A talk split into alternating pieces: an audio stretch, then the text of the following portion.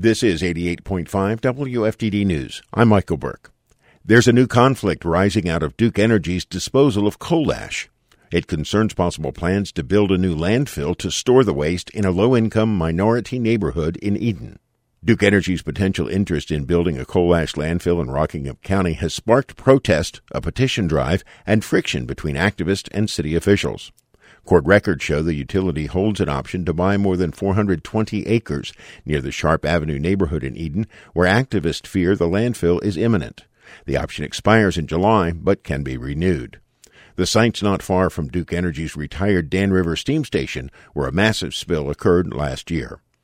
The Greensboro News and Record reports attorney Tom Terrell was hired by the city to deal with Duke Energy. He said he told city officials not to comment publicly about the landfill. Duke Energy spokesman Jeff Brooks said they haven't announced any location decisions. Residents near the possible landfill site say it's unfair.